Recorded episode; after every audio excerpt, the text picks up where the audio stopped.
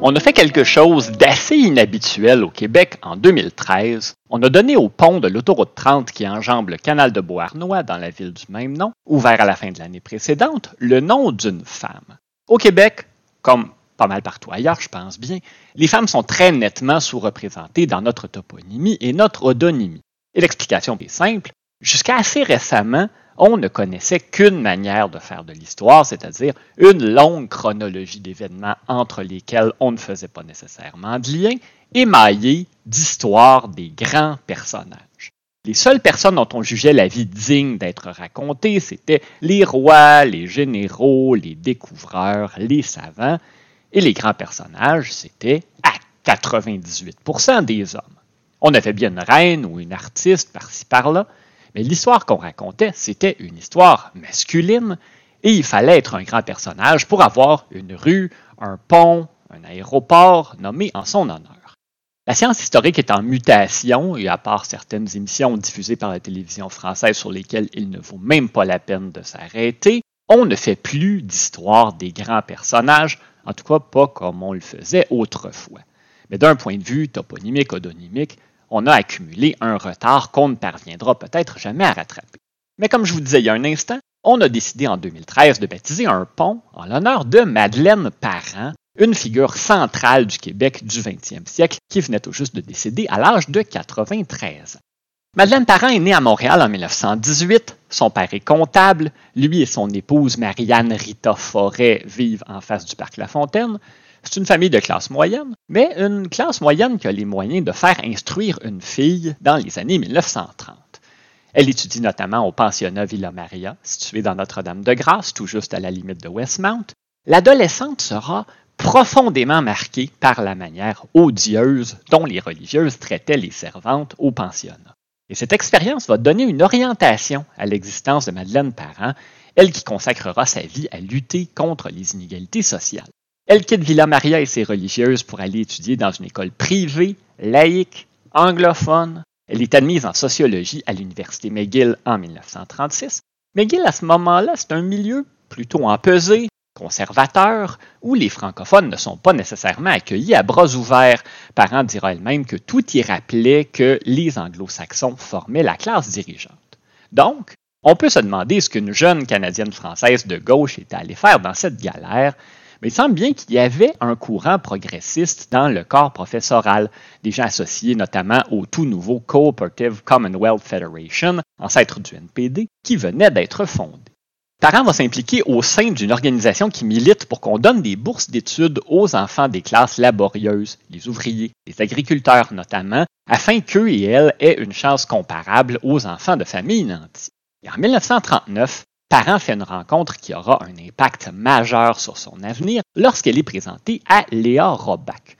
Je vous ferai un épisode complet sur Léa Robach un de ces jours. Là, si je fais juste vous glisser un petit 15 secondes comme ça, ça ne lui rendra pas justice. C'est un personnage singulier et très important de notre histoire, même si elle est assez peu connue. Elle était de 15 ans l'aînée de Madeleine Parent, née dans une famille d'immigrants juifs polonais. C'est une syndicaliste et militante communiste. Lorsqu'elles se rencontrent, Robac raconte à Parent ses souvenirs de la grève des midinettes, une grande grève des travailleuses de l'industrie du vêtement, on les appelait des midinettes, qui était survenue à Montréal en avril et mai 1937. 5000 travailleuses, dont beaucoup d'immigrantes, ont fait la grève et obtenu d'importantes concessions de leurs patrons. Madeleine Parent va voir dans le militantisme syndical une manière de combattre les inégalités et de lutter contre l'exploitation des petites gens, des femmes tout spécialement, par les grandes entreprises. Elle œuvre au Conseil des métiers et du travail de Montréal, qui est un ancêtre de la FTQ, mais autant on associe Léa Robach à la grève des midinettes, l'événement qui va marquer la vie et la carrière de Madeleine Parent, c'est la grève à la Dominion Textile de Valleyfield. Alors qu'elle travaille au comité d'organisation ouvrière en temps de guerre en 1942, on est en pleine Seconde Guerre mondiale, Parent va rencontrer un organisateur syndical nommé Kent Rowley. Les deux seront compagnons de lutte et mari et femme pendant plusieurs décennies.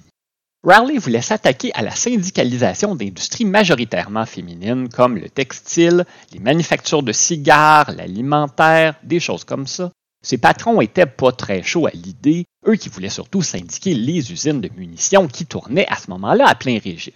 on lui dit que s'il a envie de syndiquer des manufactures féminines, il peut le faire pendant ses temps libres. Et on a ciblé l'usine de la Montreal Cottons, filiale de la Dominion Textile de Valleyfield, parce que c'était le vaisseau amiral de la Dominion Textile dans la région de Montréal. On disait que c'était la plus grande usine du genre au Canada, et parce que les salaires et les conditions de travail étaient en deçà des standards dans une industrie où les standards étaient très bas. On y travaillait de 50 à 60 heures hebdomadairement pour des salaires de 11 à 15 dollars par semaine, je vous laisse calculer ce que ça représentait comme salaire horaire. Les ouvriers et les ouvrières du secteur gagnaient souvent 20 dollars par semaine pour moins d'heures. Évidemment, on travaillait dans la chaleur étouffante, le bruit, la poussière. C'était assez standard dans les manufactures, les usines de l'époque. C'est également toujours très humide dans les manufactures textiles. On disait que ça empêchait les fils de casser. Donc, après que Parent et Rowley eurent recruté patiemment un à un et une à une, les travailleuses et travailleurs de l'usine et d'une autre usine de la compagnie dans le quartier Saint-Henri à Montréal. Il n'y avait pas de syndicat à l'époque, il fallait partir de zéro. Lorsqu'on a voulu s'asseoir pour signer une première convention collective, on avait de nombreux griefs à formuler. La compagnie, c'est une manœuvre classique à l'époque, a refusé de reconnaître l'existence du syndicat et finalement, le 1er juin 1946, les travailleuses et travailleurs de la Montreal Cottons de Valleyfield quittent le travail devant l'absence de volonté de négocier de l'entreprise. La Dominion Textile va avoir recours à tous les trucs dans l'arsenal patronal de l'époque, intimidation, embauche de briseurs de grève et surtout, on en appelle au premier ministre Maurice Duplessis, dont les positions antisyndicales sont bien connues. Duplessis, comme il l'a fait plusieurs fois pendant son mandat à la tête de la province, va mettre sa police provinciale, l'ancêtre de la Sûreté du Québec, au service de la compagnie. Lorsque la PP débarque à Valleyfield, ce n'est pas pour protéger et servir la population, mais bien pour protéger et servir les intérêts de la Dominion Textile et mettre fin à la grève. Il y a une journée d'affrontement, le 13 août, où les grévistes et la population locale tiennent tête à la police. Ça va passer près de dégénérer mais malgré le portrait apocalyptique que plusieurs journaux vont dresser, il y a eu du brasse camarade, du vandalisme mineur à l'usine, mais rien de bien grave. On n'a pas atteint le niveau de violence qu'on verra, par exemple, lors de la grève de l'amiante à Asbestos en 1949. Le gouvernement va quand même faire arrêter des leaders syndicaux, dont Kent Rowley, pour incitation à l'émeute, laissant Madeleine Parent mener le reste de la grève. Elle qui était une femme, une Canadienne française et qui avait même pas 30 ans, a mené les troupes à la victoire. Les travailleurs et travailleuses ont obtenu d'importantes concessions de la partie patronale. Toutes les grèves n'ont pas été aussi favorables aux ouvriers et à leurs dirigeants syndicaux, bien évidemment. Parent a été arrêté pendant une grève à la chute l'année suivante. Maurice Duplessis, dont elle était l'ennemi juré, l'a fait accuser de conspiration séditieuse. En d'autres mots, par son action syndicale, elle cherchait à troubler la sécurité de l'État, de créer du mécontentement, de la désaffection et de la haine à l'encontre de l'ordre public ainsi que des lois et institutions établies, de promouvoir la discorde et l'inimitié entre différentes classes ou sujets de Sa Majesté, mettant en danger la paix, l'ordre et la sécurité publique. Madeleine Parent qui nous détaille l'accusation portée contre elle dans le film On est au coton de Denis Arcand. Il y aura un procès qui durera des années, mais elle sera finalement innocentée.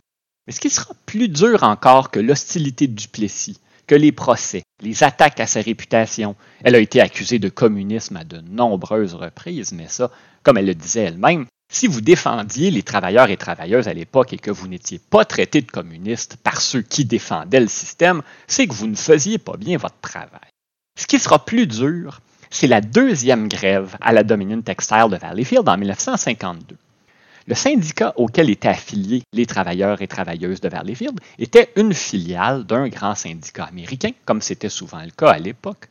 Et les patrons du syndicat à Washington vont tasser Parent et Rowley de l'affaire et se dépêcher de régler la grève d'une manière qui va contenter la partie patronale. Pour Madeleine Parent, ça c'est une véritable trahison non seulement le syndicat avait abandonné les travailleuses et travailleurs, mais il avait trahi les idéaux démocratiques qu'elle défendait. Suite à ça, le couple parent-Rowley va passer la majeure partie des années 1950, 1960 et 1970 à militer en Ontario et à combattre l'influence des syndicats américains au Canada. Elle prend sa retraite du syndicalisme dans les années 1980, mais elle militera jusqu'à la toute fin de ses jours.